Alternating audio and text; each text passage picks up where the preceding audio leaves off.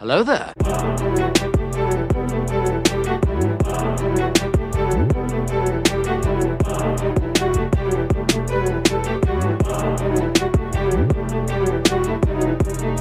last we will reveal ourselves to the Jedi. At last we will have revenge. Hello there. Welcome to a podcast about Star Wars Shatterpoint and the Star Wars universe. My name is Jesse Aiken, and I'm joined by my co-host, Aman Khusro. How are we doing today, Aman? I'm doing great, man. Pretty excited to continue the Ewok train here and, of course, talk about some new updates to Star Wars Shatterpoint from a rules perspective.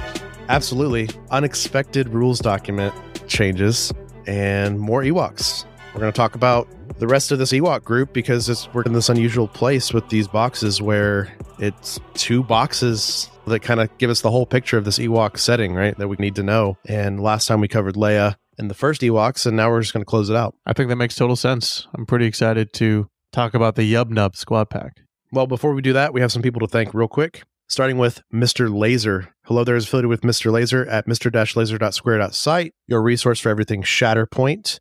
Use the code hello there five to get five percent off your order. Once again, all these Shatterpoint pre-orders are up in his store right now, so grab your Ewok, Plo boxes, maybe a Vader or Luke box. Use our code hello there five to get five percent off your order. It lets Mister Laser know we sent you, and it gives you a nice discount. Absolutely. We also have a great partnership with Imperial Terrain, your resource for the number one Star Wars tabletop terrain for both Star Wars Shatterpoint and Star Wars Legion. John, the owner, is a fantastic fellow and is really big on supporting the community, letting tournaments and organizers borrow his personal pieces of terrain, as well as, of course, sourcing terrain for them as well. So supporting him helps support your community and organized events. And then, of course, big shout out to Jesus as well, his lead sculptor, I believe. He sculpted some of their more recent terrain pieces, and I'm a big fan of the Jabba the Hutt one. Oh, yeah, absolutely. And Jesus has done a lot of cool stuff. I've actually got some Tatooine stuff from John's website from him, most notably that's fun to fight on, that big sand crawler and the Tuscan village.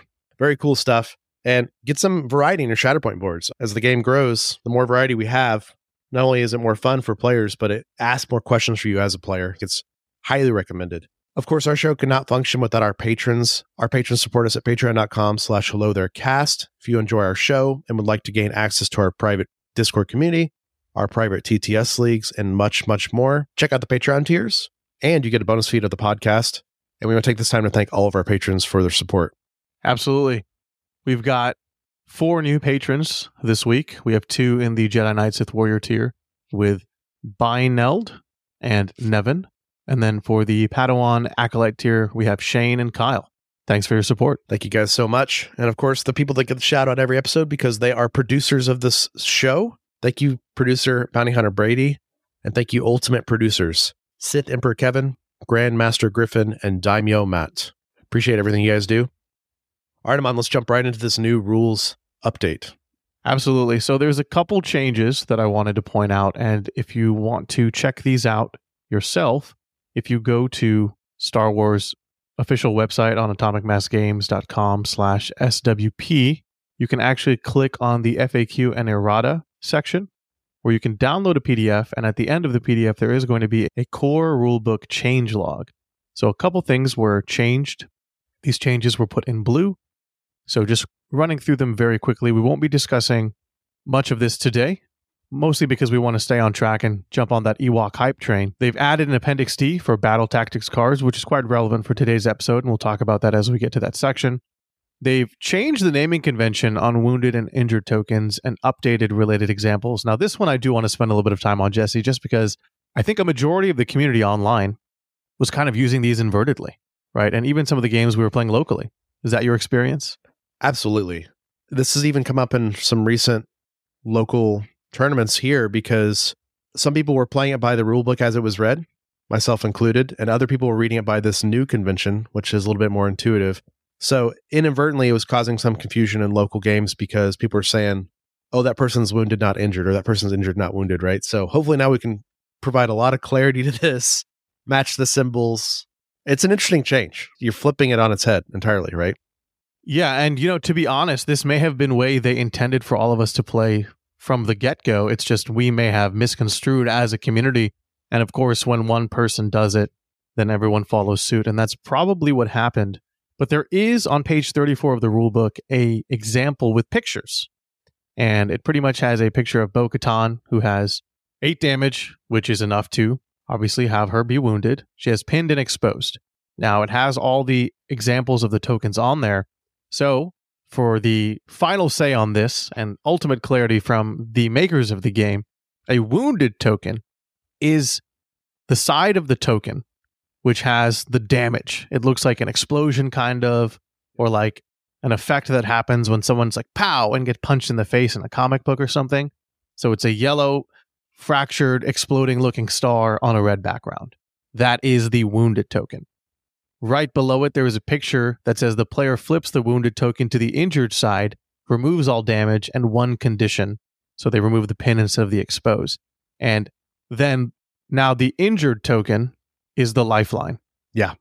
So you'd flip that explosion over to the lifeline, that heartbeat, now to show that you're awake. So just going through the steps fully, Bo-Katan takes the damage to give her a wounded token, which is the explosion. And then I pull Bo-Katan in the future. I wake her up. I take the damage off. I flip that explosion token over to the lifeline. There we go. Easy peasy. Now moving on, there are some additional changes as well. So mission card images in the rulebook were updated to show erratic card text. There was a clarification on timing when a new struggle is drawn after one player wins a struggle. And also there was an update to the timing of steps of taking a turn to reflect this change. There's updated language around applying the damage pool to better reflect the timing chart. There's updated the timing chart as well from making an attack to clarifying timing inside the modified die step. And then they also updated the timing of additional damage gained from duplicated damage while resolving an attack. All good stuff.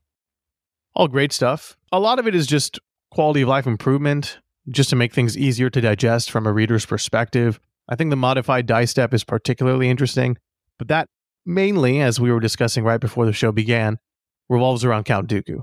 Yeah, let's go through that window real quick, Amon, here, before we jump into that. So basically, Dooku, we could call it a nerf, really, right? He just, a slight change. It kind of is. Yeah. Kind of is. Dooku has less perfect knowledge now when he's fighting you, though he still has a pretty good window. So do you just want to run us through those windows real quick? Absolutely. So if we go to stage six of making an attack, there's a modified dice roll step. So essentially how it's going to work is six A one, the attacker resolves abilities and any non-expertise effects that add, change, remove, and reroll dice results in the attack roll. And then six A two, the defender resolves abilities and effects that add, change, remove, and reroll dice rolls in the attack roll. Then you go to B, which is modifying the defense roll, which of course the attacker and then the defender go in that order. And then lastly, you apply expertise charge, so one and then two. So it, essentially what that means is that Dooku has to choose to modify the attack rolls before defense rolls can possibly be modified, which means it's not right before we see who has damage. Dooku can kind of look at everything as a whole and then change some dice rolls. Now instead, there is, a, I suppose, a risk that it couldn't be as efficient as it was or as clinical as it was in the past. So thanks for reading those steps, Amon. Essentially, the most simple way, I think, to discuss the Dooku slight nerf is now Dooku makes a decision, he pays the cost, he changes the dice, and then expertise happens for both players. So what that means is expertise can still sneak through.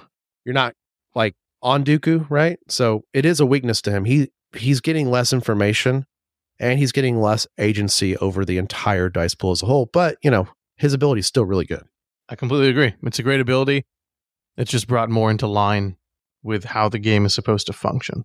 Yeah. And presumably he's going to get to strike back less now because a strike is going to sneak through or something like that. And presumably, yeah. Yeah. So all around, slight nerf to Dooku and clarity on the timing, which is great. And as Amon said, we'll cover the tactics card rule later when we get to it in this episode. All right, Amon, let's just jump right into today's episode and get right back to Ewoks. To be super clear, last episode we covered a lot of the Ewoks as a whole, and I will cover that briefly, just holistically and evergreen here. But if you want more information on the Ewoks as a whole, definitely check out last episode. But basically, real quick, the Ewoks were a small in stature species that were primitive, Stone Age civilization, native to the forest moon of Endor. They're not very tall. They're only about a meter tall, but they're dense. They're heavy. We talked about this in last box episode. Thick boys. They weigh a lot more than you would think for their size, which is great. And they're very strong as well. Like we discussed in the last episode, they're as strong as a man, a grown person. So very notable as well. And today we're talking about Logray first. So Logray was the shaman of the Bright Tree Village. Of course, during this point, we meet the Ewoks. And as we said last episode, all of our discussions are kind of Bright Tree Village, but there are so many tribes of Ewoks all across Endor. There's thirty million Ewoks on Endor. Bright Tree Village is just one village, and it just happens to be the village that our primary characters of Star Wars landed in, and that village being led by Chief Chirpa and Logray. Now, Logray was the medicine man. Logray was their kind of religious figurehead, their priest per se, and he helped them commune with the forest and the sun, the golden one, that's what they call it in the Ewok lore. And a lot has changed in the lore of Star Wars. Of course, Logray used to have a lot more content and legends, but that has been slimmed down in canon. But who he is remains. So he was an elder Ewok. He has really awesome, notable markings. I think he's one of the most striking Ewoks of the group, where he has light brown fur, but with off-white stripes all over his body. And then he's wearing that, that eagle skull on top of his head. And then he has a, a staff that's made out of bone as well. Keeping in theme with our last episode with Chief Chirpa, Logray's gear is based off of the animals he's hunted and defeated. So same with his staff and his eagle skull. And what's interesting about Logray and why he's important to the story, the Imperials take over Endor. In fact, when they built the shield generator, they destroyed a village of Ewoks to build that. So all the Ewoks around Endor, like, what's happening? What are all these machines? What's all this technology taking over? The tribe's spirits were really low, and Logray was saying, the golden god will bless us, take care of us. I have faith. And what's interesting is Logray was on a walk in the woods, like a walkabout, trying to figure out what to do. And he saw Luke, Han, Chewie, R two, and three P O walking through the woods. And he, he saw three P O and said, is this the golden god? Is this the golden one? And this is a fun part of canon that's been added recently. He saw three P O trip immediately and fall down and be the classic three P O he is. And he's like, oh no, I was mistaken. That's not the golden god. That's not the golden one. But the spirits of the tribe are so low, they think they're at the end of their life because the nearby village was just destroyed for the shield generator and all this stuff. I'll store that away in my mind. Now, of course, the scouting party, the trappers, which we're going to talk about today, capture Luke, Han, Chewie, R two, and three P O, and they immediately start worshiping three P O. Because they believe he's the golden one. They bring them back to the village. Logray knows that he's not the golden one. He's figured it out already, but he sees basically the tribe rally around three P O being the golden one, and also tells them, yes, he is the golden one. So I think it's a very fascinating change to lore. In Legends, Logray actually believed three P O was the golden one or a prophet of the golden one. That's changed now. So now he knew the whole time, and he let the tribe believe it. I don't know if I like that change. It's interesting in the sense that Logray... more than meets he, the eye, smarter than... Yeah, and he knew what the tribe needed, you know? Because clearly this rallied them, right? It helped them win the battle as well. Because, I mean, they're protecting three P O, they're protecting their village, they're protecting their planet, their moon. But let's talk about some of Logray's abilities and stuff. So, Logray did have a mild force sensitivity. We don't really get to see what his powers are in canon, but everyone's connected to the force in Star Wars, and he had a connection to the force, which, of course, similar to the Dathomirians, not a Jedi Sith way. This is a nature way, communing with the Force. And in Legends lore, which I mentioned in the episode with Kevin, and this was the different side of the story, because things were so dire with the tribe, Logray started performing dark rituals, animal, animal sacrifices, and was going to sacrifice Han, Luke, and Chewie, basically as a sacrifice. That's still canon, because they were going to sacrifice Han, Luke, and Chewie to three P O in a way of, not necessarily in a sacrifice, but a, we're going to have a banquet in three P O's honor, you know what I mean?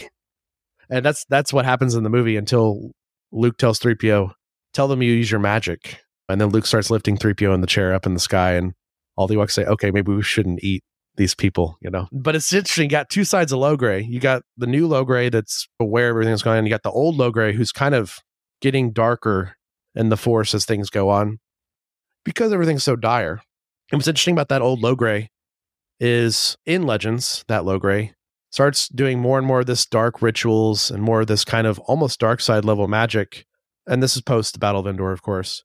That Logray gets banished from the tribe, which is crazy. Chirpa banishes him, which is a, also a double-edged sword because Logray and Chirpa go way back to their youth. And this is Legends again, but as Logray got excommunicated from the tribe, he cursed the village, saying he predicted doom for those who dare mock the dark rituals of nature. And Paploo becomes the new shaman and convinces the village that he can lift the curse and asks three P O to say some words. And three P O lifts the curse, you know. But that's like old Legends lore, and I find it so interesting that like we had a much darker Logray who kind of maybe tapped into the dark side a little bit, or definitely tapped into the side of power, right, that he had over the village. And it's super interesting. Canon Logray, that doesn't happen. He stays around for a long time until his tenure is up, you know, just like Chief Chirpa. But I like both stories a lot because both stories, Logray being the elder he is and the shaman he is, he knows more than the rest of the village. He just does. And both Legends and canon. And the way he uses that elder power is kind of interesting. It is interesting because you can look at it in two different ways, right? Mm-hmm. And I'm talking more about what's canon. Yeah. Is when you're the elder, and maybe you can relate because you're a parent, sometimes when you have information, you can twist information in order to uplift the the community or your family and steer them in a direction that you know will be better for them in the long run, despite the fact that you might be not lying, but twisting the truth in a manner which will ultimately benefit everyone around you. You can also look at this and say, oh, he just manipulated the Ewoks in order to get whatever needed to be done, but I, I don't believe that to be true. Whether he saw three P O trip or not, at the time, he was thinking about a way to rally his people, find a symbol, he found it in three P O, and ultimately, it's a huge gamble, but it pays off. But at the same time, is it a huge gamble? Because they were already at their lowest point, right? Yeah. So anything would have helped raise spirits and brought them back to their original way of life. So Legend stuff is wild. Yeah. Where it's Sith Logray, pretty much, like, which is pretty interesting. Kind of like Dathomirian, kind of. Yeah. I'm not against it. Yeah. You know, I think that's kind of cool. I'm also glad that it is Legends because I think Logray is really cool, and I would hate to have seen him exiled and fall down a path that maybe doesn't represent how people view Ewoks, right? I agree. Especially if they're not deep into that Legends storyline. So it's very interesting. Ultimately, I'm glad that it does prove that Ewoks have some sort of link to the Force. Yeah. Whether that's through Majik or Magic with yeah. a K or not, but lends further credence to the fact that in Legends there was a Ewok Jedi as well. So it's true. And it's also the lens too of that an Ewok to have a connection to the Force is very rare, right? So Logray is special in that way as well, even though it's a minor connection to the Force. But everything's part of the living Force, right? In the Star Wars Galaxy, which is absolutely great. And I will mention, in that Legends story, Amon, he is banished from the village. He's never to return. Paploo takes over as the shaman, like I mentioned, which is kind of a cool anecdote. He's so exiled that he's actually removed from the songs of the tribe, because the way their culture works is you're added to song, and the way they pass down their ancestor stories is through song, and he's even removed from the songs. He's just taken out like he never existed, because the Ewoks, I know it's funny and comedic to say the Ewoks are savage and all this stuff, but really they're not. You know what I mean? They're just defending their home. And it's still not even confirmed in the canon, and I, we touched on this a little bit last episode, but it's still not even fully confirmed in the canon that the Ewoks even ate the stormtroopers. I will mention that as well. Now, Logray in Legends, he was eating some stormtroopers for sure. But I mentioned the Ewoks are omnivores, and they even, in fact, prefer fruit and berries as their main source of food. They don't eat as much like protein. But I just mentioned all that because I think it's all it's all, all kind of in the mythos of Ewoks that we don't fully understand because George intentionally hasn't shown all of it in canon to us, which is fun. But I think Logray is an awesome Ewok, and he's a massive part of the story. And the last part of canon for Logray, which I think is fun, Logray alongside Luke Skywalker officiate Han and Leia's wedding on Endor. I love that. Imagine you have a Ewok officiant and they're just speaking Ewokese. That's right. And you have no idea what's going on. And you have and Jedi Master Luke Skywalker there too. Exactly. So in the last episode, the last box is called Ichiwama, right? And so I kept trying to think, what does that even mean? They say it a lot. Yeah, so it just means wow. So I went down this rabbit hole of Ewokese. Ichawama. Yeah, you're saying it right. Ichawama. That's right. So it, it's it's really fascinating because the way that the language was developed is, of course, it was debuted in Return of the Jedi, but it actually wasn't identified as Ewokese until Star Wars Legends continuity in the novelization of the film. So Ben Burtt was the sound designer, and he largely based the language on Kalmyk Oriat, which I might not be doing justice to that, but it's actually a dialect of Russian of Kalmyk ethnicity. So what he did is he heard it in a documentary, and he got an eighty-year-old Kalmyk woman to speak tales of her people through her native tongue. He recorded the sounds, and then with various actors imitating various portions of the recording, he then came up with Ewokese. And it's really interesting because Burtt and then actor Anthony Daniels later used and even invented their own terms in the language when doing the scene where particularly three P O is reciting the story of the Rebel Alliance efforts to stop the Empire. So yep. I think that's really fascinating. I tried to figure out what Yubnub meant. And obviously it's a song. It's the victory yep. celebration. Yep. But it also means celebrate the freedom. Love that. But it also means, it, depending on where you read it, it also means friend. So I don't know. Makes perfect sense. No. I, I mean, mean, there's multiple phrases or meanings for the phrase.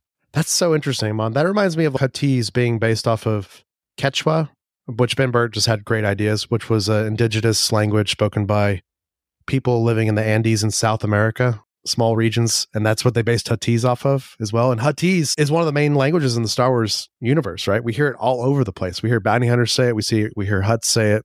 Greedo speaks it in the first movie. So Greedo speaking it to Han. So I love the backstory of Ben Burtt and his brilliance. You know, that guy is just the greatest. I mean, Star Wars is nothing without its sound. And then that's what the full story of that is. You've got Ben Burtt passing the torch to Matthew Wood, General Grievous. He's been doing it since episode one. And you got these great minds working on to bring us Star Wars languages and things, you know? Yeah. And also, if you go to Oga's Cantina in Blackspire Outpost on the outer rim planet Batuu, which you have been at the Galaxy's Edge, there's also a drink called Yubnub, which is an orange flavored fruity alcoholic beverage. Gorgeous and container. Yes, it looks really cool. It's like a and wooden tiki that the Ewoks hand carved type thing. Absolutely. Or ceramic tiki. So this particular Yubnub that they're referencing is the word freedom. Mm. And the drink includes seeds from imported Endorian fruit. So it's love suitable it. for human consumption. Perfect. Gotta love the Ewoks. It's good stuff. Yeah. I think Yubnub summarizes really well, Mon. I'm glad you brought that up. The gist of the Ewok people. They just wanted freedom. They just wanted their planet back and their forest back, and they got it. They made it happen. But they also wanted freedom from that feeling of doom that they were having yeah. as well, right? Oppression, yeah. Oppression and doom. So three P O out here being the prophet of the sun god or whatever. That's or right. The sun god himself. The golden one. Yeah. The golden one. Well, Logray rules. And let's get into Logray and Star Wars Shatterpoint. Yes. Let's talk about his rules. So Logray is a primary unit. Logray Bright Tree Shaman comes with three force and eight strike points. He's got a stamina of nine, a durability of two, and he has the tags Endor, Ewok, and Shaman. Shaman, that's so interesting. Eight points. Aman, Chirpa and Leia brought us seven, so he's notable in that way. It's interesting because obviously, in order to play the full Ewok list, you take Logray and then you take one of the other two. Yeah. I prefer Chirpa if you're going full Ewok. And I think it makes sense because I think partially that box pays strike point tax because of the synergies that Leia can provide. And because mm. boxes have to total up to the points that the primary brings, at least what we've seen so far in Star Wars Shatterpoint, what we're seeing is Chirpa had to be seven, and so I'm sure he was buffed in that regard. So it's nice to see a little bit more options in terms of maybe one primary, like Chirpa or Leia, is potentially sl- stronger than Logray, but the supports and secondaries that Logray can bring might be equal or stronger in that regard. So it's a nice overall balance for the Ewok lists. Absolutely. Well said, Aman. And also, Logray is going to potentially, give you more options in the future to maybe open up that rebel synergy if he's with Leia, right? Because he's just, his squad is a little bit more open and free with that one more point to play with. So I don't know. Well, time will tell. Time will tell. Let's get into Logray's first ability, a tactics ability called Inspiring Presence. At the start of this unit's activation, each allied Ewok warrior unit gains Hunker and may remove two damage or one condition from itself. Then each allied Ewok scout character may dash. Incredible. Incredible. We got a Kalani level ability here, but you do have to be cognizant and aware of which Ewoks are warriors and which ones are scouts. Yes. Now, to go over that list very quickly, Ewok hunters and Wicket are warriors. Trappers are scouts. Paploo is a scout as well. And Chirpa is... Nothing. Nothing. He's chief. He's chief. So we have chief shaman, two scout units, two warrior units, which is pretty flexible and actually makes for an amazing tactics ability because it says each allied Ewok warrior unit. So you can gain two hunkers with the warriors and dash the scouts, which makes sense. It does make a lot of sense. I like it a lot. Flexibility. And this is a tactic, so it's always going to happen, right? It's not going to be affected by force costs or anything. Absolutely. Now, moving on, we have Elder's Command, which does cost a force. This is an active ability. Choose an allied Ewok supporting character within range four. The chosen character may dash, then may gain Hunker, remove one condition from itself, or make a five dice attack. Love to see it. Separatists. It's really good, man. Yeah, Ewok Tactical Network, right? It's very good. I mean, dude, it really is Ewok Tactical Network. You get to dash any supporting character. So the Trapper or the Hunters, you get to dash them. Yeah. And then you can choose. Do I want to give them a hunker? Do I want to remove a condition? Or do I want to make a five dice attack? That's it, that's nice, man. It's nice because, once again, Shatterpoint's all about swinging two points at a time if you can. And in theory, you could swing a point over here with this Ewok Tactical Network and the logo. You can go to another point, right? And that's like at its most basic interaction. I concur. It's I very, like it. It's very powerful. And we'll talk about this a little bit more towards summarizing Logray, but man, what a great force multiplier already. Also keep in mind, if you're playing Chirpa and you got Mobilized the Village, where all Ewoks are getting one more additional dice, like these little tactical network type of attacks get buffed up as well. Absolutely. Absolutely. And we're only two abilities in and we're like, wow, we love Logray, you know? Yeah, absolutely. Going to the next active ability, Stealthy Approach is one force. Each character in this unit may dash, then this unit may gain Hunker or immediately make a focus action. It's the Ewok bread and butter. It's their version of defensive maneuver, and it's awesome. It's better. It's better, and they all have it. Next, we move on to the innate ability, Protective Wards. While this unit is not wounded, characters in other allied Ewok units within range four add one die to their defense roll. I find this so fascinating, Mon. Logray, the shaman, the priest, he's giving everybody more defenses, and Chirpa's giving everybody more attack dice. And as long as they're both not wounded, you've got to protect them. They're the elders. Everybody's buffed. It's so good. It's so good. Yeah. Now, this does come with the fact that, of course, durability of two. We've mentioned in the previous episode, but if you're tuning in on this episode first, that Ewoks are diminutive creatures. I, I read this funny meme the other day, or an article really, where it was talking about bears. And it's like bears would actually take over the world if they weren't so sleepy. It was kind of funny because it triggered me in my mind immediately, Ewoks, right? Yep. And yeah, they're ferocious, diminutive creatures, and they'll take you out. But after a while, they might get tired or their size might work against them, or blaster fire eventually wears down against sticks and stones and arrows, right? So, oh yeah. I think it's quite fascinating that this is the design. And so it does make it to where, yes, you must protect the village elders. It's very thematic in many ways, but also like the village elders themselves aren't designed to last very long because no. We see in games with supporting units and secondary units and even primaries like Maul, where if opponent really wants to take them out and dice aren't a huge factor in terms of stopping them from doing that, they will go down. Yeah, focus fire. It works on these two durability characters. But the offset of that is, as they mentioned, and I say they, Atomic Mass Games mentioned in their preview, Ewoks are designed to be a quick two-struggle win. And you have to take risks, you have to play aggressively, but they're designed for you to play it that way. So it doesn't matter if Logray only has two durability if you're going to win in two struggles, right? Absolutely. And even if he goes down, maybe the rest of the Ewoks can close it out, right? Because I find it so fascinating, Amon, you, you brought up that lens, and it's kind of sparked something in my mind with these Ewok sets is Typically in Shatterpoint, people focus on supports and secondaries when it comes to removal or, you know, turning them off by giving them their max stamina, right? To give them that token. Now you've got a question where you're like, should, do I just go for the elders because they're giving everybody all these buffs? And do I ignore the supports for a minute? It's back and forth, and it's flipping the whole just remove supports quickly thing on its head a little bit because the elders are still up. Yeah, it's fascinating. It, it makes for more choice. And what I really like about Logray already is that he offers a lot of choice for you as the pilot, and then offers some interesting choices and questions to ask of your opponent as well, which is very cool. Absolutely. And then lastly, we have the identity, secret ingredients. Each time an allied Ewok character wounds an enemy unit, roll an attack dice.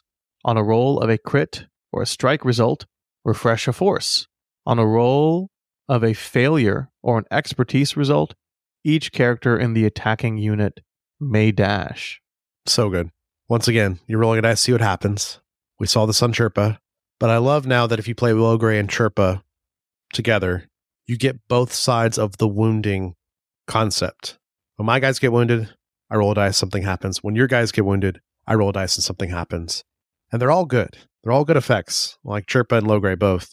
Also, more dashes, but also the refreshing of force is very cool because he only brings three, and you'll take that. For sure. And one thing I want to point out is that Chief Chirpa's only works when he is not wounded. Yeah, Logray's works even when he is wounded. Good call out. Yeah, his his is still online. Now, it's interesting because we're big fans of Luminara on the show, Luminara Unduli, and she kind of has an identity that already plays on both sides of being wounded and wounding. So it's really nice to see that global effect over the course of two Ewok primaries. Let's talk about that first. Okay. How do you feel about that? I love it. I love the global. I love Luminara's identity, so Ewok's having kind of a version of that.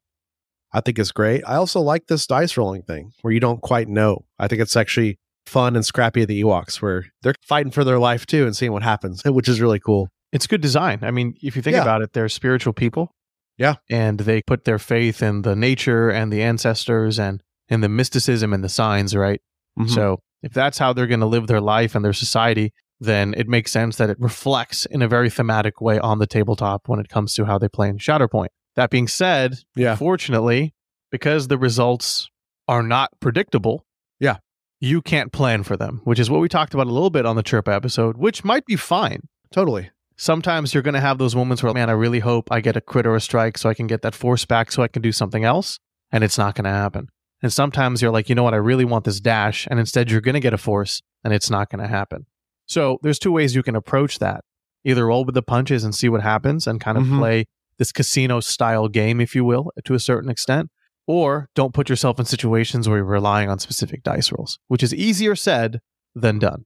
For sure. Absolutely, for sure. No, it's super interesting. In no way do I think it's bad, the fifty-fifty nature of it, you know what I mean? So I do find interesting and a fun comparison, if to get yourself in this full Ewok list headspace, which we're trying to do today, if you're playing Chirpa and Logray together, yes, it's all contingent on dice rolls and stuff, but their identities are essentially like running Luminara and Ahsoka together. So if you've played Luminara's with her identity and you've played Ahsoka, because, you know, Chirpa is very Ahsoka-esque. He's moving in, he's doing that five dice attack, or he's moving in, he's recovering, right? Depending on what he rolled. And then Logray is giving this global. I don't know. It's pretty cool. It's pretty cool that we got like a Lumi Ahsoka list, but it's all Ewoks. But then you add the Ewoks, which are separatist good stuff. And you've got a nice mix of game mechanics we've come to know and love. And now it's all being flipped on its head.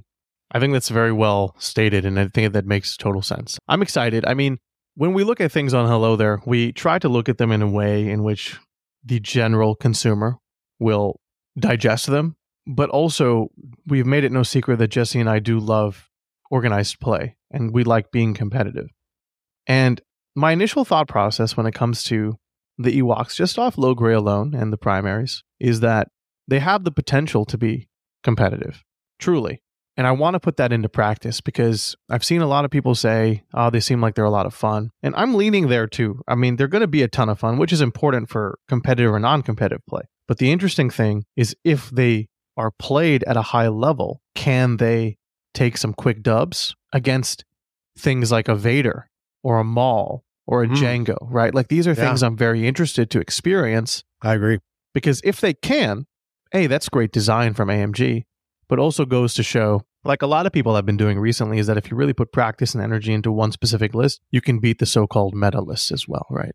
Well said, Aman. Well said. The fact that the basis of them is so fun, and it is so dynamic, and it is so you have to be one hundred percent locked in, kind of similar to Separatists in that way. You can miss triggers.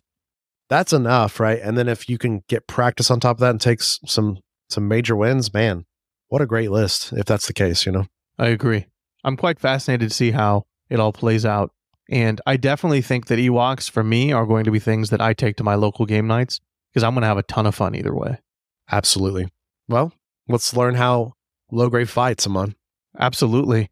So going to his stance trees here, we're going to start with Wisdom of the Woods. Now, he has a range four attack with seven dice and six defense on range, six dice offensively on melee, five on defense. He also has Defensive Ward's Expertise, which is one, one block, two to three, two block, four plus, two block, and turning an opposing crit to a fail. Let's start there with those defensive stats and that defensive expertise. I like it a lot. Two for two. I'll always take that, right? One for one. And that four, it's all good stuff. It's very similar to Chirpa's, right? But Chirpa had the fail earlier. He had that on his three results, right? I don't know. It looks like Ewok stats to me, Aman, what we've come to know. I want to give a quick shout out to Matt Bronson from Bombad Tactics, also known as Zeus Juice on Discord. He's been doing a lot of math hammer or math point, if you will, or shatter math. And yeah. It's really helped me predict what I'm trying to do when it comes to my dice rolls. And so I think on average, when you're rolling, I think it was five to six dice, you can only hope for one point five expertise. And that really helps frame how you evaluate a character, but also what they can do in a potential moment. Obviously, sometimes you hope for those high rolls and things like that. But the fact that it, we're at one point five on average on five defense dice, I think is pretty decent. Because at the worst case scenario, it's like a fifty-fifty between one block or two block, right? Because you're at one point five, yeah. Which is awesome. I, I'm not mad about that. No. And this is his range setting too. So, I mean, presumably he might be in some cover or have some hunkers and stuff. So, you know, you might think of it th- through that lens. I say that because his next expertise is a little bit different. And we always try to look at characters like, do they have a better ranged and melee side? And I think this is his range side, Mom. Yeah, correct. It's very interesting. Even though they use bow and arrows, his tree looks like a crossbow. Very true. Right? Very true. So before we get into the tree itself, let's talk about the melee expertise. Using his staff, one to three, a strike and a damage, four, a crit strike and damage, five plus, a crit strike and two damage. Five plus, first of all, is just unique. We don't see that a lot. This is fine. It's a lot of auto damage. It's not great. It, it kind of reminds me of Bausch Leia a little bit, but you'll take the auto damage. Yeah, I mean, as as per the math that Matt shared, you're just going to get probably a strike and a damage almost every time. And that's really nice when you get one expertise. It feels bad when you get three. Yeah, yeah, it feels real bad when you get three. But as you mentioned, this is the range size, right? So let's look at the sling here. This is where we get some sort of crit bow or something. A crit sling. Like, one dice result results in a crit, two to three, a crit and a strike, four plus two crits and a strike. Respectable. Good stuff. I'm not mad at it. No. At worst case scenario, in theory, you're just going to get the one ranged expertise, which is awesome because that's a crit. And if your opponent can't modify your crit, what does that mean? Well, if we look at his tree, the first step on his tree is a shove and a damage. These Ewoks and these shoves, it's getting a little out of hand. It might, but I think it's what makes them really interesting. It because does. The way that this expertise is designed is Logray is going to get that shove almost all the time. I mean, obviously scenarios where it just doesn't work out, but I'm thinking if I'm just throwing a random number out there in terms of the percentage, right? Like eighty-five percent plus? That, that might be right. Yeah, yeah. It, you can probably count on it. The one shove. I like it. And what do we love to see in this this game? A damage and a shove and a tile. And we got it right out the gate. It's the first one. Love it. And we get another one shortly thereafter. So this next step on the tree is a strain and a damage, and then we get another shove and a damage. Good stuff. I like it. From there, you have three paths you can take. You can either do a reposition and a damage, two damage, or two recover. Again, I love this choice. Yes. Regardless of which one you pick, if you are able to get to the end of the tree, you will then get a free active ability. Now, again, if we look at the active abilities that Logray has, that's either Elder's Command or Stealthy Approach. Yeah. Elder's Command is nuts. So getting it for free, good stuff. I also like, you know, from a balance standpoint, maybe, I don't know, but five spots in seems fair for that. Kalani and Kraken have it four spots in. So the fact that he's getting one more spot down the line, that kind of makes sense in the lore, but also you'll take it. And I, I also mentioned this too, because like we mentioned in our Kalani and Kraken episodes, I think, and we've played more of them since then, and I can attest to this play pattern. If you intend to attack with Kalani or Kraken in your turn, always do it before you do the tactical network if you have a plan of a tactical network, as in if you have a model nearby to do it. And Logray is going to be no different, because why wouldn't you see what you get before you decide to pay? Because you can always pay later. Great reminder, Jesse. Great reminder. Now, going off that math I mentioned in the previous episode, I was talking about roughly three results on offense. Yeah. Looking at Zeus Juice's math, he's actually closer to a two point five. So still okay. in that range, because a two point five rounds up to a three. But if we're taking the worst case scenario and we're lowering that down to two, what you can often rely on consistently is two damage, a shove, and a strain, which is not bad. No, it's not bad. Well, that's good. I mean, keep in mind, this guy is a support piece, right? So the fact that he's even doing this stuff on top of all the support on his card, I think is really is really nice. Absolutely. Now, if we move over to his second stance, Omen of Strength, this mm. will be the more melee-oriented side here. Still have a range four attack, still have a melee attack, but the dice are essentially flipped. On offense for melee, it's seven dice, and it's six on defense. For range, it's six dice on offense, five on defense. Yeah, it's very similar to what happened with Chirpa. Defensive wards is almost the same as well on this side, with one being a block. However, the two to three section gains an additional benefit. After the two block, you can turn a crit to a strike, whereas Wisdom of the Woods did not offer that. And then the four plus is the exact same, with two blocks turning a crit to a fail. Yeah, he's just better defensively here. And it makes sense because this is his deep in combat form, right? Especially presumably melee. Yeah. Now, if we go to his range expertise, Sling, one to two, one strike, three, a crit and a strike, four plus a crit and two strikes. Yeah. I mean, it's, I guess this is his worst representation of expertise. It looks very similar to the staff on the previous side, right? But you're losing the auto damage.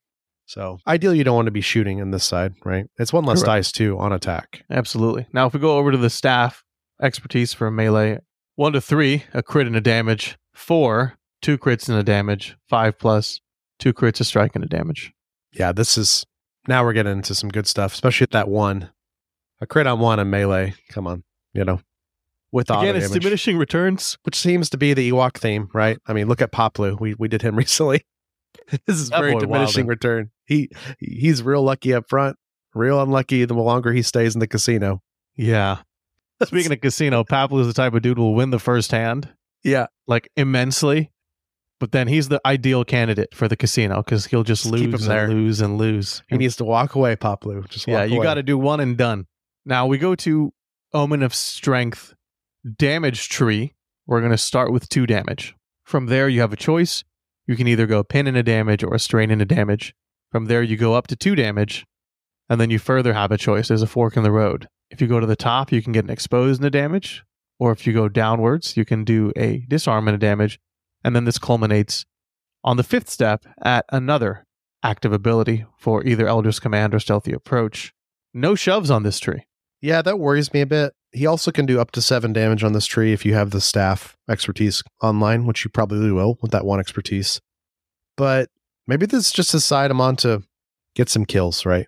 Because keep in mind, if he does go up, like you said, and give the expose to the target, then he could Elder's Command somebody nearby, maybe to finish off the target or something. Yeah. It's a great point. But it's a lot of damage, and it's conditions too, which is good. And I don't know, another Ewok pin. Let's not forget that, because the Ewoks do put out a lot of pins, so that might be another auto damage on top of that. But I don't know. I'm worried about the no shoves. I am too, and that's the reason why I'm inclined at the moment to keep him in Wisdom of the Woods at all times, just because that shove is real nice. I agree. I agree. But I do like this one. He's like in combat. He wants to get a little bit more defensive because expertise is better. He wants to get a little bit more defense dice and melee, and then maybe finish off some teed up kills. Makes sense. He, Pat tactics. Oh, man. Good stuff. Well, that's Logray. Let's jump right into Wicket, the hero of our Ewok story, the glue that holds Leia to the tribe. Wicket Warrick was a male Ewok. He was younger than the rest of the group. We talked about this. He grows up to be a great leader, which is great, and he grows up to be a father. He eventually has a son named Pamet, which is awesome.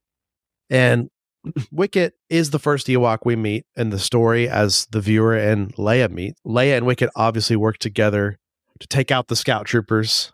Wicket, similar to Paploo, he's also in their tribe on his journey to become a warrior, a full-fledged warrior. We talked about this last episode, but they kind of have a rite of passage for the young ones. They go out on hunts. They go out on like training. They watch elders do stuff. They learn all this stuff. Wicket is interesting because in a way, if you think about Wicket, he probably did grow up to become one of the best Ewoks of all time because he was so young, the Battle of Endor, and so important in the battle th- for a myriad of reasons. First being getting the Rebel Strike Team integrated into the Bright Tree Village. Second being fighting the whole battle, right, and surviving. So he's seen a lot of stuff. And it was all, this alliance was all formed because of his kindness to Leia and him kind of opening up to her, right? And her kind of opening up to him. Wicket, of course, in Legends had tons of story, but in canon it's been reduced. I think a fun story after the Battle of Endor from Wicket. Of course, Wicket had a blast at the celebration. Him and R two were dancing and having a good old time. Him and R two become buddies, which is also a fun side story. And Wicket, before Leia, Han, Luke, and the strike team fully left Endor and were going to start all this New Republic stuff, Wicket gave Leia an acorn from the Endor forest, from one of the trees. And Luke, being the Jedi Master he's now become and started to train Leia, added the sapling as part of her meditation exercises, not only taking care of it, but watching it grow because the Endor trees grow very slow. And what's fun with that too is not only did this sapling become integrated into Leia's Jedi training and stuff, but it also was just a constant reminder of her relationship with the Bright Tree Village and Wicket. And she was always thinking about Wicket, what he did. And jumping all the way to the future, we do see Wicket again at the end of Rise of Skywalker, which I absolutely love, with his son, Pamet. And they're on Endor, and they're seeing the First Order Star Destroyer fleet crashing above them. Like, as in the First Order was occupying Endor as well. You know, story as old as time. Apparently, the First Order was trying to be the Empire again. And it's him and his son, once again, probably saying yub-dub, because the galaxy's been restored to freedom again. And Wicket lived a long life. And that's what kind of what we know with his story. Of course, Wicket, I think, has become really famous too, being played by the now super famous actor, Warwick Davis. Warwick was so young when he played Wicket. So it's like he had a relationship with Carrie because he was just a little kid on set playing Wicket, which I think brought a lot to the performance. Warwick Davis ended up becoming like the legend he is and, and acting, and he got jobs like Willow. I mentioned in past episodes, he is one of the main hosts of Star Wars Celebration every year. I mean, he's been in every Star Wars film since Return of the Jedi in some in some capacity as like a side character, or, you know, he's at the pod race with Watto's group. He's in Solo, you know. So it's just like this full circle thing of, I just think it's super cool that he got to play Wicket at such a young age and that he's continued to be part of the Star Wars family since. Not only is one of the figureheads to us, he's a figurehead in presenting Star Wars to the world, but also he's continued to show up in the films. Yeah, I think he voiced Rook as well.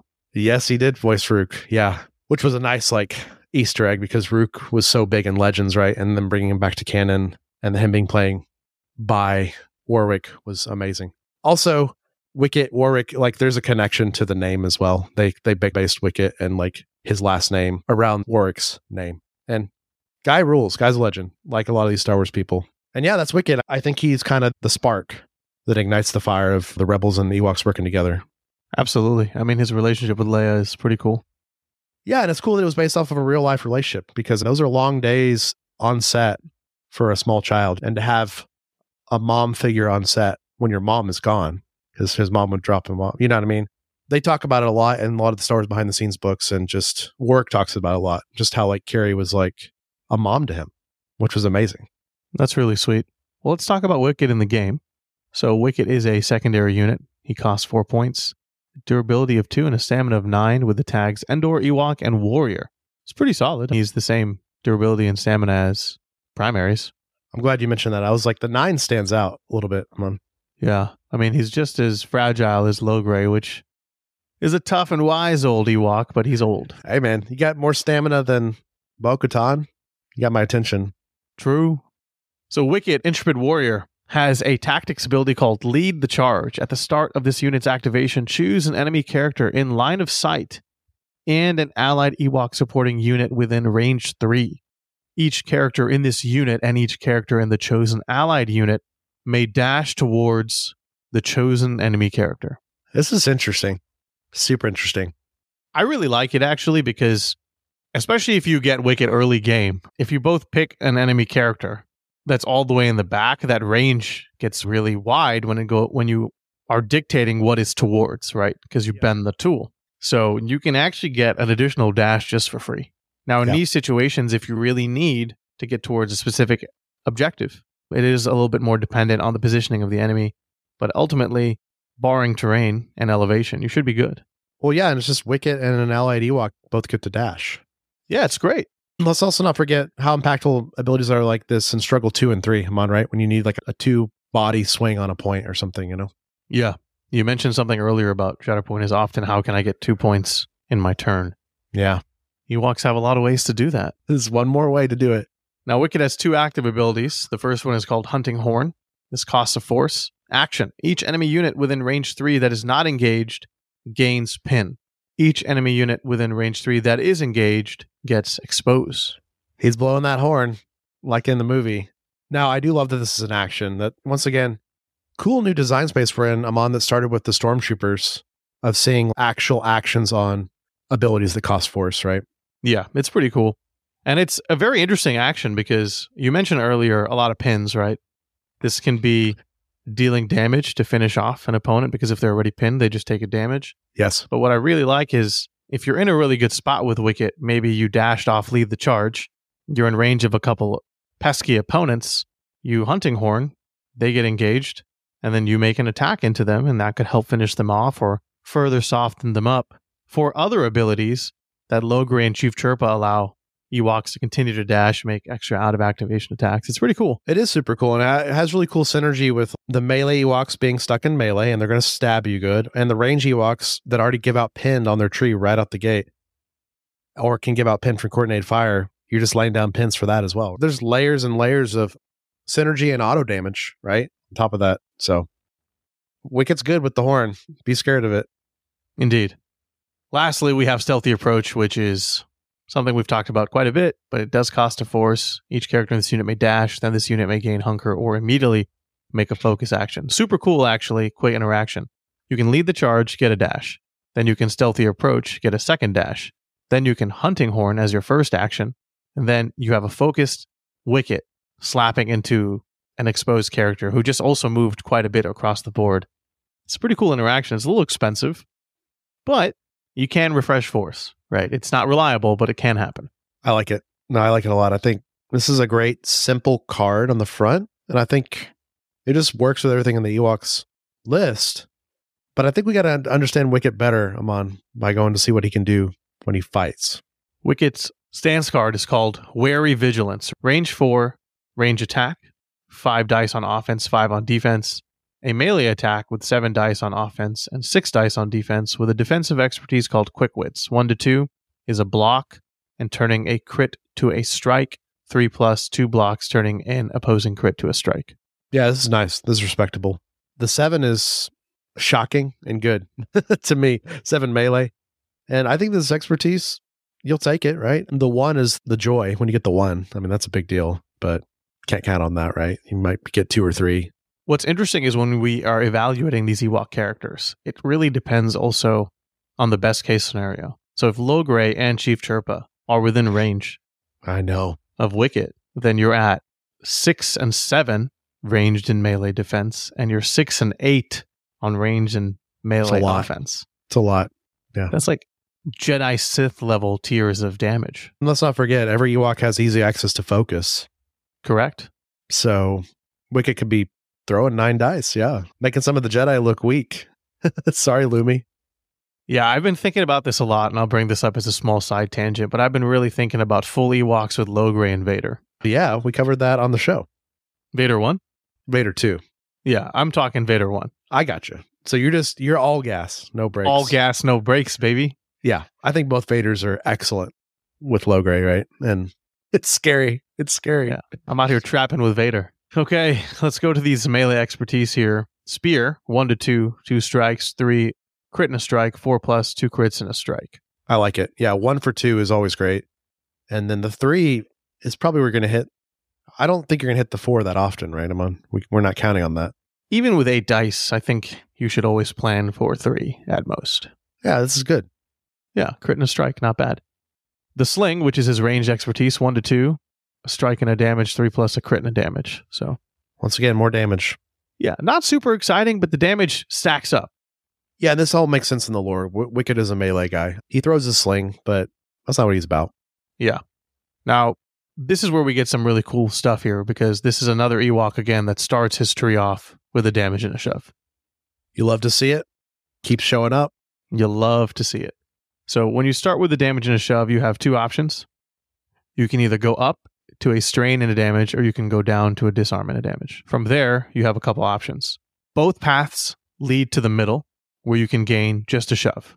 However, both paths can also continue along their line. So if we do the top line in its entirety, we start with a shove and a damage, go to a strain and a damage, then we go two damage, and then expose and a damage. So that's potentially eight damage with an expertise. Some of the highest damage of any of the Ewoks. Right. And it's not bad. Eight damage is really good on a tree. But yeah. Again, remember that you're probably not going to get that, few and far no. between. If we take the full bottom path, you start with that shove and a damage again, and you go down, disarm damage, two damage, a dash, and then a pin and a damage. Okay. I like that path too. Yeah, it's not bad at all. Gives you a little bit of mobility, some condition stacking. It's nice. The interesting part here is because of that extra shove in the third step that both the strain and the damage and the pin and the damage can move towards, from there, what's essentially allowing you to do is you can go to a bottom tree or a top tree from that point, because there's that intersecting yeah. path. But worst case scenario, if you want to do the top tree, but you don't need that two damage, you can go shove, damage, strain, damage, shove, and then finish it off with two damage, expose, and a damage, so on and so forth. Or you could follow that same path, and then after the strain and damage and a shove, you can actually just go down towards the dash and then a pin and a damage as well. So there's just a lot of options, and that's what's happening with Ewoks. And I know that sounded like a mouthful, but if you were able to keep up, essentially, Wicket can do a lot of flexible things depending on the amount of successes you're getting. I imagine you're more often than not going to just go for two shoves, right? Yeah. Two shoves, two damage, either strain or disarm, right? Getting that three spots in. Mm-hmm. Nothing wrong with that. Nothing wrong with that. I also like that some of the Ewoks like have disarm, because presumably they're in melee shoving people off of stuff and they're disarming their opponent, and so the clapback's not as intense. Right. Which is what they need. Which is what they need, because their defenses and health are low. I like Wicket a lot, Amon. He's not as tricky as Paploo, right? But once again, Paploo has the shove on his first tile as well. We got a lot of representation of shoves just right out the gate. I think often in Shatterpoint, we focus a lot on primaries, but it's really stellar secondaries that yeah. can help make or break your list and really feel impactful. And Wicket feels like, as you mentioned, glue, right? You said that as earlier regarding something about Wicket, maybe the relationship between the Rebel Alliance and Leia, but he's also the glue in the Ewok list, and the fact that he's someone you can rely on. He's always going to do a lot. You're going to get your points worth. Absolutely. Well said. Yeah. He's just a very solid all-arounder, right? And nothing can go wrong with that in your list. All right, let's jump into a different secondary, because once again, these episodes have more characters. We're going to talk about C three P O and R two D two. That's all they're named. This, they're not like the Endor group or something, but that's kind of what they're shown in lore, and so that's what we'll talk about today, because we've talked about R two already. We've talked about three P O in passing, and we're going to cover them more in the future, so we're not going to get super deep in their lore. But of course, three P O and R two are from the mythic view of Star Wars. They are our narrators. They are our storytellers. They are our P O V characters. That was George's initial idea for them. Of course, being droids, they can live forever. And of course, being R two and three P O, very special droids with unique things about them. And the reason why they're so unique is because they've been wiped very little, or in R two's case, wiped never, which I think is very notable, because in the Star Wars universe, droids are frequently wiped, or like you would do if you optimize your drive or disk defrag to keep them most efficient and as non-quirk, bug-ridden as possible. But through the nature of Luke and his love for these droids, them not being wiped is what makes them who they are. three P O, of course, was a three P O protocol droid. He was designed to interact with organics and was designed for etiquette protocol translations. And R two was an astromech droid. And uh, we see astromechs all over the place. Astromechs are the all-arounder droids for repairs, mechanic work, piloting. The list goes on and on, right? They've got all the tools. The point in time we're talking about today with three P O and R two, of course, is the Bright Tree Village, three P O and R two. So it's three P O, the golden one, and R two kind of helping the rebel base. So I think that's where we're going to stop with the war today, Aman, because we've we've talked with R two and three P O a lot, and we're going to talk about more of them in the future. But they are some of the most important pieces in Star Wars, right? They're with us, the audience, through almost all the films. Yeah, correct. And the reason that these characters have intersected with one another, especially if you've seen Return of the Jedi, is the fact that three P O and R two accompany the main heroes on the journey to Endor. They get captured, and as Jesse shared at the beginning of the episode, the Ewoks, maybe aside from Logray, view three P O as this divine influence, right? And then, of course, wherever three P O goes, R two is surely not far away. So they hang out, have a very bickering sibling relationship. But you're right, Jesse, they're very mythic characters in the sense they're instantly recognizable. And a lot of modern-day Star Wars robots and droids certainly take influence from them as well in trying to create strong personalities, like K two S O, for example, one of my favorite droids. One of the great droids. Yeah, it all starts with the, the basis of Anthony Daniels playing three P O and just bringing what he brought to that performance and kind of showing what droids can be like in Star Wars. And three P O is so important to the Star Wars story because he's the narrator to us. R two can't speak our language. R two is like the hero of Star Wars in a lot of ways. three P O's through so many generations of the Skywalker family and other things, and he's telling the story. He's at these battles. He's been Padme's personal droid all the way to Leia's personal droid at the end of her life. There's huge spans of time. And then we've got R two, who went from being a Naboo maintenance droid on the Queen's ship that had a very heroic moment that kind of set him on a different path, all the way to Luke's constant companion, because R two and three P O do separate a lot in the future, and a lot of it's because three P O is with the New Republic and Leia starting the new government. R two's with Luke on these Jedi missions, and that's in Legends and canon both. R two is that. So when I always think of Luke, I always think of Luke and R two together, and R two's seen a lot, he's done a lot, and what's crazy is R two's never been wiped, like I said. So R two has all these memories of the Clone Wars and Anakin. And Luke does eventually access that information later, which is very powerful and very cool to me. That, that's deep in R two's core. But yeah, they are Star Wars, right? They're the first characters that guide us through the story and New Hope. And I don't think they'll ever go away, and they'll continue to be characters that guide us through the future Star Wars stories, probably. Agreed. Well, let's talk about them in Star Wars Shatterpoint and what they bring to this Ewok group. Because our first R two was undercover R two D two. Our second R two is Ewok R two. Kind of a different take in a miniatures game. Yeah, and I, and I imagine we'll get many iterations of R two over the life cycle of this game, but looking at C three P O and R two D two, secondary unit, four-point cost, with the tags Droid and Rebel Alliance, they've got a stamina of eight and a durability of two. Low, but once again, they're not made for war. And they're fitting this Ewok theme, I guess, of, of two durability. Yeah, very interesting. So let's start with their first ability, which is an active ability called Brilliant Oration.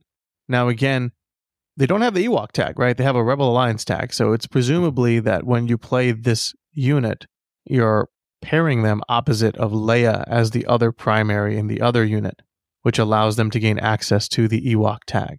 Brilliant Oration costs a force. Choose an allied Ewok supporting character within four. The chosen character may gain Hunker to recover or make a five dice attack. This is great. Once again, another out of activation attack. But I mean, yeah, I the mean, recovers are nice too. Ewoks need that. Again, it's it's just this options, right? Like Logray kind of o- offers is, do you need a hunker in the moment? Yes, no. Okay, no. Can I use it to recover twice? Maybe take some conditions off or heal some allies or myself? No? Okay. I'll just make a five dice attack. Great. This is just three P O telling the story of the Rebel Alliance taking down the Empire again, right? And the Ewoks are getting excited and yeah, listening to them. Yeah, they either fortify themselves, steal themselves, or get aggressive, which I like. It's good. It is good. Now, there is a reactive ability as well called R two. I'm not sure that's such a good idea. When an allied Ewok unit or an allied Rebel Alliance unit begins its activation within range five, this unit may use this ability. The activating unit may remove any number of conditions from itself. Then that unit suffers damage for each condition it removed after the first. This is cool. It's sick, because what this is saying is, if anyone activates within range five of this unit, C three P O and R two D two, they can at the very least remove one condition from themselves for free. Yes. If they want to remove a secondary or third condition, then they have to take damage for each of those conditions they remove. But the first one is always free, which is sick. Absolutely. And what's also super cool about this is R two's utility. I mean, quite literally being the utility droid he is. But it's also like, this directly ties to our first iteration of R two, Aman, where Lando and R two are giving this recover, not this good, but a version of this to their allies around them.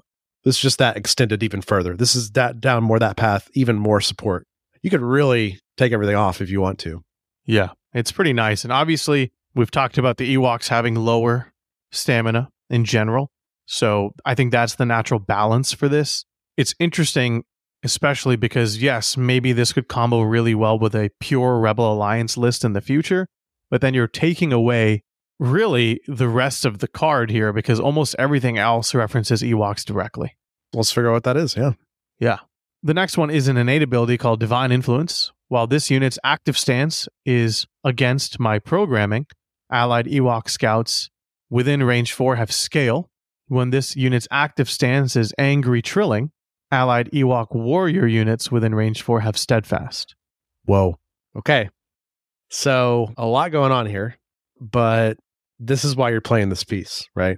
Right. So earlier I mentioned that if elevation is a hindrance, then the dashes may not be as efficient. And that's still the, the, the case, but maybe when you're advancing with one of your Ewok scout units, like Paploo, they can instead climb. Absolutely. Absolutely. And steadfast for Ewoks pretty on nice. The other side of this. That's, that's great, because presumably you're already getting on points and shoving people off. So giving yourself staying power on those points, really powerful. And I think we're already considering, Aman, that you could play this without Leia. Of course. You, you could just play R two and three P O in lieu of maybe Wicket or Paploo and just so, have a super support. Yeah. Now, if we're going to have to pick between the two, I think I'm picking Wicket to stay. Sure. I think Wicket is very good. Just solid. Paploo is nice, but I think Wicket is the superior choice. But again, you're relying more on that force augmentation rather than perhaps a more aggressive combat-oriented secondary. Yep. Between Chirpa, Logray, and potentially three P O and R two in this iteration, it's a lot of units to protect. Yes. And maybe a lot of units who aren't doing as much as you want them to do. But at the same time, also, what's really cool about Divine Influence is it doesn't care if they're wounded or not. And neither does the reactive ability. The last ability on their card is Goodness Gracious Me, which is an innate ability. While one or more allied Ewok units that are not wounded are within range three, characters in this unit cannot be targeted by ranged attacks. Super cool. So, once again, our first R two, we're bringing some of that, but a different flavor. That was Lando and R two. Where they're at in the deck gives them this, right? This is where the Ewoks, where the protectors of the golden one, right? So, I think it's very cool. Yeah, I also think this kind of alludes to the fact that if you watch Star Wars, any movie, R two and C three P O are always kind of bumbling about, well, mostly three P O. R two's yeah. kind of doing his own thing. And yeah. no one ever shoots at him because they're like, he's not an enemy combatant. He's not priority no. target. I'm going to kill everything that's trying to kill me, and then I'll take care of the passive droid later, right? So I think yeah. part of it is that Ewok protection, but it's also no one's going to shoot at him. There's no point at shooting at an astromech droid. And a protocol droid. And a protocol droid. Yeah, especially the protocol droid, where it's literally against his programming to fight, to kill, to lie. He can't do any of this stuff, right? We've no. talked about this in our in our first episode uh, with the Luke box, right? We talked about three P O there. So yeah, it's very cool.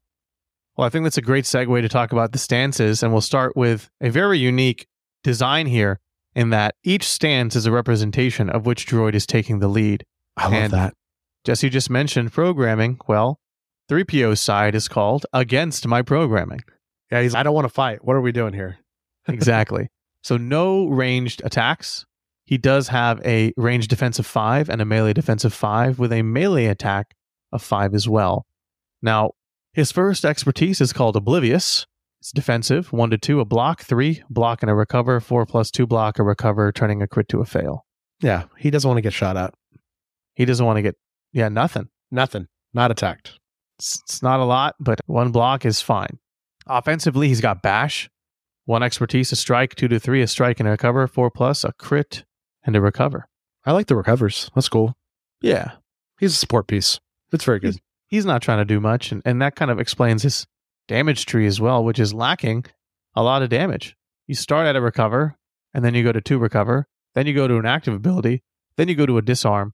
And then finally, against all of his programming and against all odds on dice, he slaps. He slaps you for two damage. Yep. And he probably says sorry while he does it. Absolutely. Now, what is very cool here is the brilliant oration only being three spots in Amon. So that's our closest down the tree tactical network we've gotten yet in the game. So yeah. Now, I think it's very hard for three P O to do because he's not rolling good dice with good expertise. So it being the third spot, probably fair. Yeah, I agree. Now, if we switch over to Angry Trilling, we have no ranged attack again with a range defense of five, six on melee. R two isn't afraid to get his parts dirty. And five on defense. Yeah, looking more normal. Yeah. Obstinance is his defensive expertise. one to two a block, three a block and a dash, four plus two block, turning a crit to a fail and a dash. I like it. This is R two's determination. He's just going to come back, right? You don't stop him. Yeah, it's the exact same as three P O's side, except instead of recoveries, you get dashes. Yep. I like it. I do too. Now, looking at Bash, it's also the exact same as three P O's side, but instead of recovers, you're dealing damage. So one, a strike, two to three, a strike and a damage, four plus, a crit and a damage. Okay. These guys are not made for combat. That's okay. Yeah, they're not. At their damage tree, you start with the shove. Then you go to a shove and a damage. Then you go to two damage. Then you go to a strain, and then you go to two damage. So yes, while you can potentially do, with the right number of expertise, six damage. I think what's really interesting about this side is you get two shoves in the first two steps with the damage. And that's really all you're looking for in most Shatterpoint boxes. I'm pretty excited to see all these shoves. And what's really interesting, Jesse, is you're going to probably stay on Angry Trilling for most of the time. You're going to dash as much as you can. And then if you're at a point where you're taking damage or you're in a situation where you've been conditioned, then you swap to against my programming and then you just heal yourself. So I find that to be very fascinating. I think this is a very interesting piece in terms of the way that you're going to position them. And they have this inbuilt healing generation as well, which I, I think is really cool. Yeah, and really notable. We talked about it on our news reveal episode, but a secondary having two stances, very cool, different. Two stances that are this different as well, I think is very cool. Asked a lot of questions of you. I second what you say. The, the double shove on R two is great, and I think it guarantees that these guys get played. I think if R two didn't have the shoves from pulling out a shock prod and shoving people away with his, his bolt arm, maybe they wouldn't get played because they'd just be full support, but it's cool that they're full support, and then when you're in R two's form, you still got scoring power. I think it's very neat. Yeah, I like this space. I want this to be explored even more. Kalani and Kraken are really powerful support pieces, but at the end of the day, they can still shoot you really good, right? So to see a full support piece like this, I think it's a cool space to explore. And I really like, as you mentioned, they each stance just has a picture of one of the yes characters. So it's three P O taking the lead and then R two taking the lead. And I think they can do that more. Uh, and I look forward to seeing that when they have multiple unique characters on the same base. I agree completely. This is really cool. Alrighty. Last but not least, let's move on to the Ewok Trappers. Absolutely. This can be short and sweet like it was last time. Not a lot to say outside of our who the Ewoks are discussions from these two episodes now. But the Trappers are the guys that go out and catch the food, right? They're the ones that catch Luke, Han, Chewie, and the droids in the net, on the ground. They're setting the log traps. They're melee guys, right? They're doing their job. The tribe can't function without them. And I also mentioned last episode about how the trappers are the people who have set up these traps over the years to defend the, the village from the great creatures of Endor, right? And also they're the hunting parties as well. Simple lore. With these Ewok trappers, Amon, we get this new mechanic, Ewok traps, and a new rule in Star Wars Shatterpoint. Absolutely. So before we get into that rule, just very quickly, the Ewok Trappers are four points. They're a supporting unit. Seven stamina, two durability with the tags Endor, Ewok, and Scout. The first active ability is Stealthy Approach, which we've talked about ad nauseum, is a force. Each character in this unit may dash, and this unit may gain hunker or immediately make a focus action. That is the classic Ewok ability. But the more interesting ability is the second ability, which is an innate ability called Battle Tactics, called primitive artifice. When you create your starting order deck, you may include up to one primitive artifice battle tactics card. When you draw a battle tactics card, resolve the effects of that card, then draw another order card and continue your turn as normal. So, what is a battle tactics card? Good question. The most recent update to the rulebooks included Appendix D, and Appendix D states battle tactics cards. Some units add battle tactics cards to a player's order deck. Battle tactics cards are special order cards that are not unit order cards. When a battle tactics card is revealed, the player that drew the card resolves the text on the card, then draws another card from their order deck and continues their turn as normal. This can result in two battle tactics cards being resolved back to back. A player may only include one unit's battle tactics cards in their order deck. If two or more units would add battle tactics cards to a player's order deck, they must choose only one unit's battle tactics cards to include. When a player refreshes their order deck, if the unit that provides battle tactics cards is not defeated, which means they're not on the table, all their chosen battle tactics cards are included when shuffling the deck. When a unit that provides battle tactics cards is defeated, if one or more of your chosen battle tactics cards are outside of the order deck, remove them from the game. Otherwise, when a battle tactics card provided by a defeated unit is revealed from the order deck, remove it from the game and reveal the next card instead. Okay. All makes a lot of sense. Really intuitive. You get an eighth card and it gets shuffled in, and cool stuff happens when it's drawn. Now, the interesting thing that I want to point out is that if you, in the future, have two units that provide battle tactics cards, and cards can be plural. So in this specific example we're talking about today, the Ewoks are bringing one card. But if there is hypothetically a character in the future that brings two or three cards, in theory, then you can still keep all of those in. It's just one set of battle tactics cards. So if you're an example where you have to pick between the trappers and an imaginary future release, hypothetically, then you have to pick between the two. Well said. Yeah, you got to make a choice.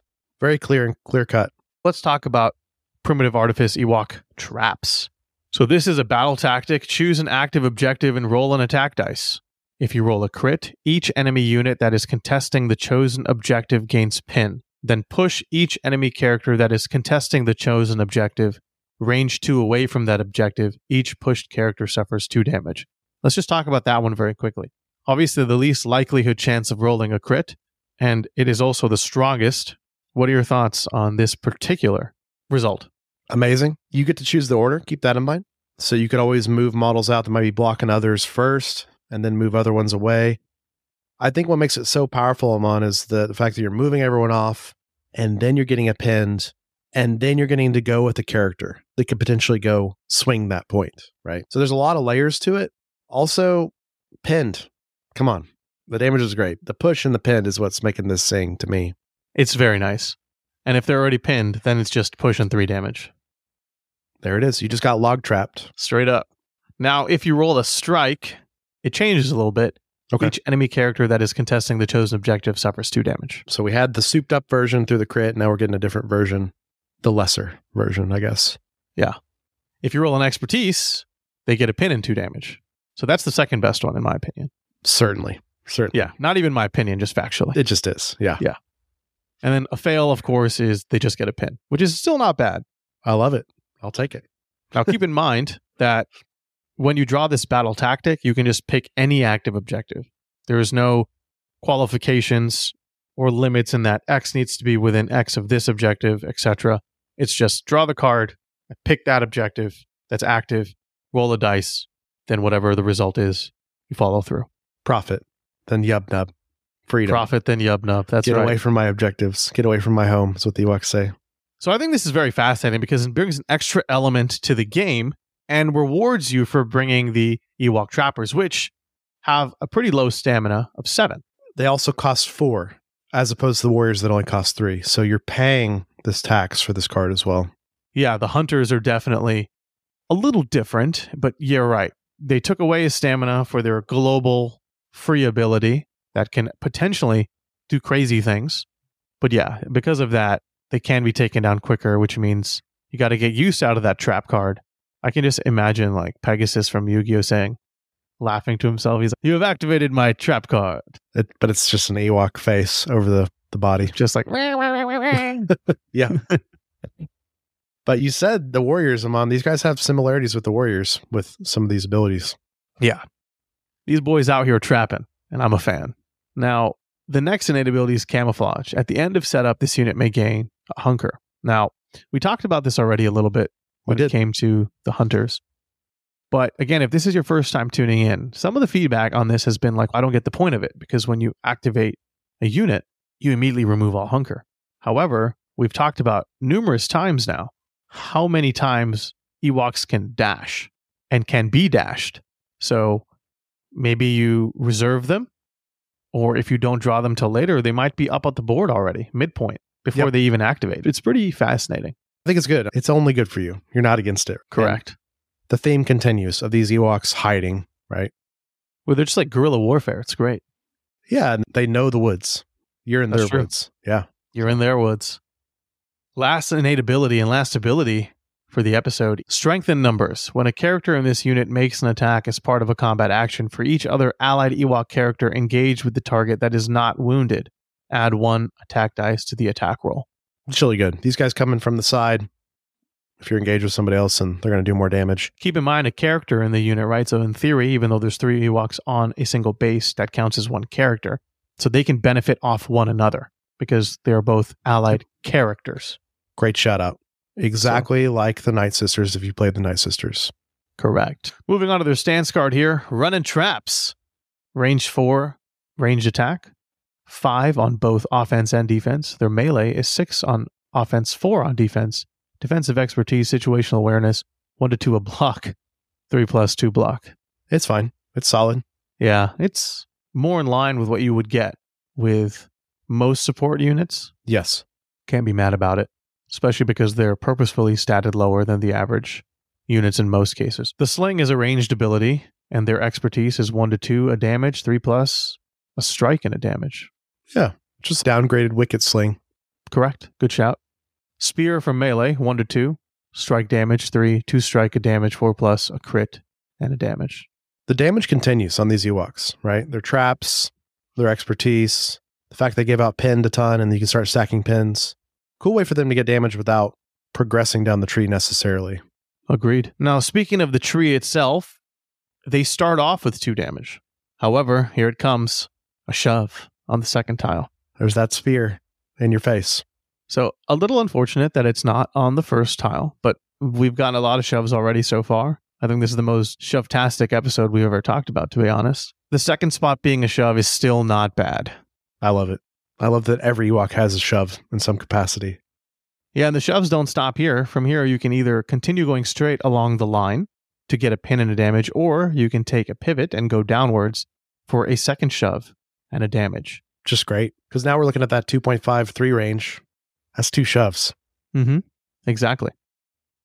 Now, from here, regardless of your choice, though you should probably take the shove, is you get a reposition.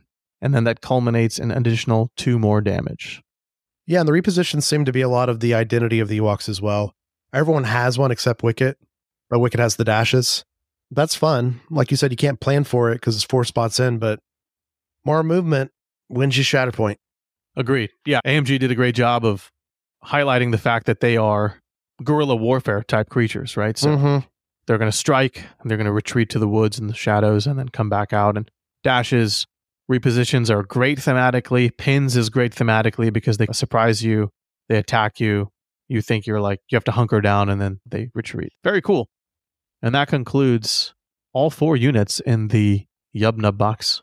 Absolutely, Aman. One final thing I have to say about that reposition. If three P O's in your squad, these guys are scouts, and you're in that three P O stance, you could climb with this reposition. True. So true, some true. Clone Commando, General Grievous stuff, right? I like it. A lot of options, man. How are we playing this box? We're playing both boxes is how we're doing this. That's that's certainly correct. It's unusual think, for us to talk on the show in that capacity, but that's kind of how M G's designed this, it seems.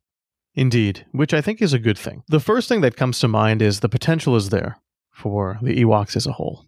The biggest thing that you have to really focus on, and it's actually going to be quite difficult at first, I think their floor is actually quite high yeah. because you have to remember a ton of stuff. Everything feels so incumbent upon what other units are doing, more so than the Separatists. Yes, which is crazy. placement matters. Activation order matters. It's incredible, actually, to think about how nuanced these fighters are. And I think in the hands of someone who takes the time to practice and play them, you're going to have some crazy shenanigans occur that you may not be prepared for. Now, we mentioned in the Chief Chirpa episode that it's really important to protect him, but he can be aggressive, and he has an extra stamina point. He has the most stamina to defend himself. Logray is similar. Logray, you want to protect him. Now, Wisdom of the Woods, again, is the tree that I think we're probably going to keep him in, because six defense at range. As we get closer, and as we've both talked about many times, Shatterpoint feels like more of a melee-oriented game sometimes. In terms of those melee attacks hit harder, I can see you swapping at the end of your turn to Omen of Strength to maybe tank a hit before swapping back. But you got to protect Logray because of protective wards, which is so nice. Absolutely. But good shout out earlier, though, to Aman, where Logray's identity is still online as opposed to Chirpa. So you're put in a weird spot. Like you said earlier on the three P O segment, who do you protect? Do you protect Logray? Do you protect Chirpa? Do you d- protect three P O? Because they all give you some sort of bonus, right? In some sort of way. Very interesting. Many layers to the puzzle, many layers to the strategy, and it all works together, but you can't miss a thing. And can't you might miss need a, a l- thing. And you might need a little bit of luck. Well, that's with any game for sure. Of course. But you're right in that. The playstyle, again, is to surge, and I use that word deliberately, surge across the board, hit hard like maybe a big wave, and really hope that wave gives you the momentum you need to carry you across the finish line, because when that tide ebbs, you might catch yourself out in a position where you don't want to be stranded on some rock, and that's when your opponents are going to come and take you out. And that they can do, because the Ewoks, obviously, we point to Separatists because it's the closest analogous thing we have in the game thus far. But Separatists have one thing the Ewoks don't have in fold, which is stamina. They've got so much. So it's a different play style in the sense that the highs are higher and the lows are lower. Certainly. I think that's good. I think that's good. A high of the Ewoks is they have way more shoves, right? In the sense of if you're playing them all in full and all these little tricks from the traps and stuff. And Aman, we talked about in our first episode, in playing this box, it seems like it's not great going a really long, drawn-out game for Ewoks, right? Because your opponent's just getting more attrition on you, more removal, chewing through more durability. But at the inverse of that, if these trappers are still on the board, you're getting to that trap more and more. So it's a fun treat for you while, while everything else is going worse, as the game's getting drug out, I think. So that also adds to your puzzle box, though, of got to keep the trappers alive too, because you got to keep this trap in your deck. I concur. There's so much. There's so much. There's I, I'm so, so much. excited to play this. I am too. And unfortunately, we did hear that they were delayed by a week in the United States. So we're probably going to get them towards the end of February. So if you're planning on taking them to a local game night, a local tournament, or even Adepticon, which is right around the corner, about a month and a half from now, you're going to have to get to painting. Good thing about furry little creatures, though, is they're just one dry brush away from looking really good. I agree. Yeah. Lots of dry brushing, and contrast and stuff could work on these well too, or inks or things like that. Also, shout out while we're here, the custom bases are great, like the tree branches and the rocks and all that stuff. It's just a nice little thing A M G gave us with this set, which I like a lot. The, all the Ewoks have some sort of nature element with them. Yeah. What I really like about them actually is you can do some really good contrast work. Mm-hmm. If you contract is interesting. Contrast or speed paints, because you kind of have to paint within the lines. Yeah. You know, so start with your lighter colors first and then go darker color. So maybe for Wicket, for example, get a nice orange speed paint or contrast paint, paint that orange, and then very carefully get the brown around the orange before you go a little bit more loose on the rest of the mini. And then from there, it's just very lightly dry brushing and working up those colors in certain areas. And you're going to have some really good looking minis, I think, because they're so small that they're going to look yeah. great from afar at the tabletop level. And then if you want to spend a little bit of extra time, if you have it, just working up some highlights in certain areas, they're going to look really good up close too. Oh, absolutely. And I also think there's a lot of basing options too. Me being a big basing guy. And do you want to go full Endor with these, or do you want to match the rest of your army? Do you want to have the Ewoks like fighting on a different planet like they came with the Rebels, like we've talked about in the first episode, where they go with the New Republic to certain places? All the options are there for you, you know, but I, I think all that said, these are prime bases to really add vegetation or tufts or more branches and stuff, because it just makes sense, right? So you could go that route as well. Agreed. Well, I'm on this another episode in the bag. That's all the Ewoks done. And I'm excited about the future for these Ewoks, especially through the lens of Leia, when we get more Rebel reveals for this game, because this Leia identity is going to open up more paths to play Ewoks in the future. I agree, because what this allows you to do is, if you realize that you like Logray or Wicket, one of the other, and you really figured out you've got that squad down to a T, you bring Leia and the other squad, or you just take two Rebel Alliance primaries, one of them being Leia, and maybe your Wicket or your Paploo or your Trappers or your Hunters, Trappers. And you pair them with a ton of other Rebel characters, and they'll follow Leia into battle. As you said, they work mm. with the Rebel Alliance, so I think it's pretty cool, man. Well, you get the battle tactic too, right? Presumably at some point in the future, we could have a pretty heavy Rebel list, as in a lot of Rebels, but with these Trappers in the list, and bring in this tactic. I think I find that very cool and very exciting, potential of that. I think it's super exciting, and the possibilities, while I won't say are limitless, are quite vast. Yeah, well said. This was a fun episode. I've been really enjoying the stint we've had on the forest moon of Endor, hanging out with all these Ewoks, learning more about the Ewoks and how they brought down this empire. But we got to tell you guys where you can go, all the places online to find us. But first, we have to shout out our patrons at patreon.com slash hello there cast. Those are all the people that support this show, help us do what we do. We have a lot of big goals this year to travel, to cover this game in full for you. And the Patreon's the way you can help us do that. In addition to that, we got our leagues in full swing, and we got a lot of fun stuff happening on the private Discord that you get access to from that Patreon. And as Amon said earlier in the year, in our plans for twenty twenty-four rev- show, we have a lot more plans for the Candid Cantina feed, and hopefully extending that even more. I think that's super valid, and I think that's very exciting to see. And speaking of patrons and traveling, we're actually going to have a big Hello There meetup at Adepticon. We have a ton of patrons going from the United States, and I believe some coming overseas from England as well. And we're going to be mobbing up, and we're going to be trapping it up at that- Adepticon in Schaumburg, Illinois, close to Chicago.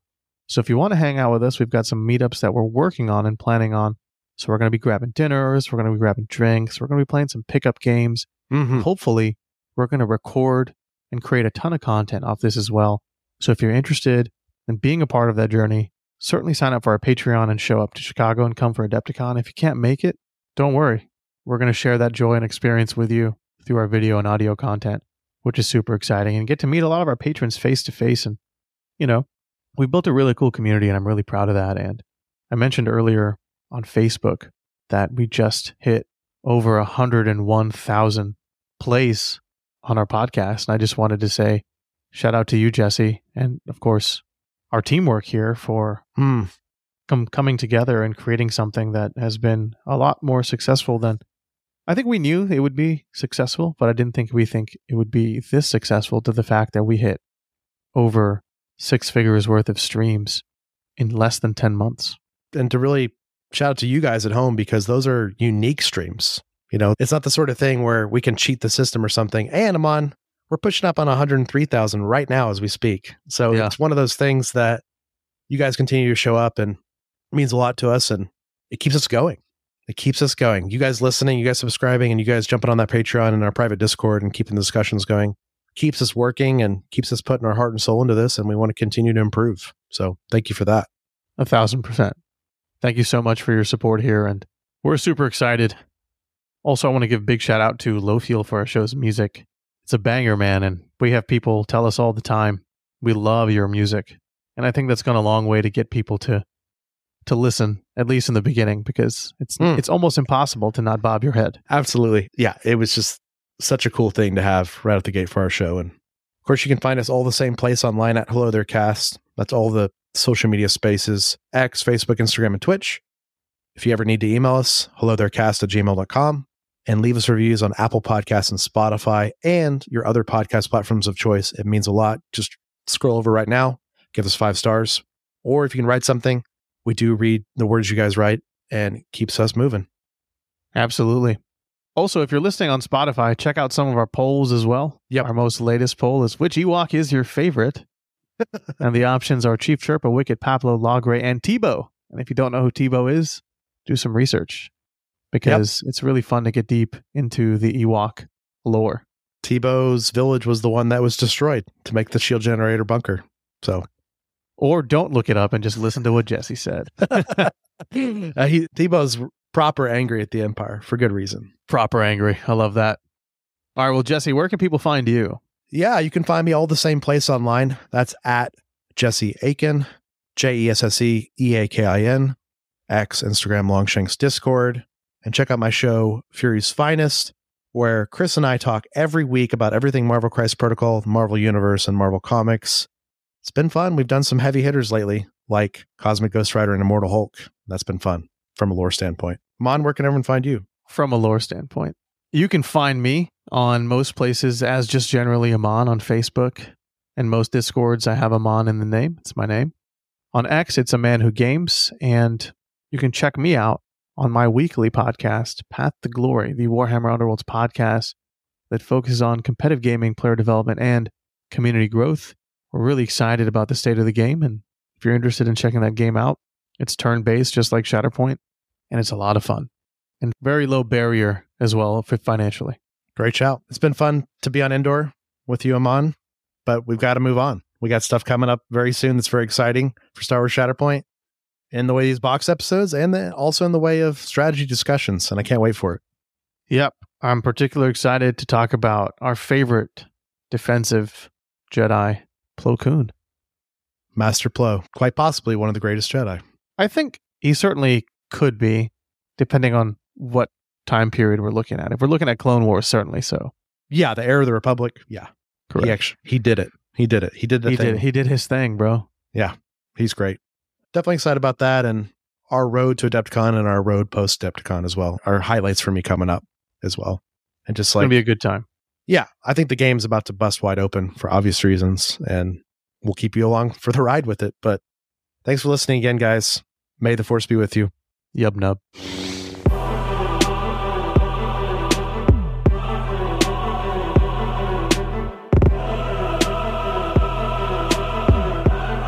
So uncivilized.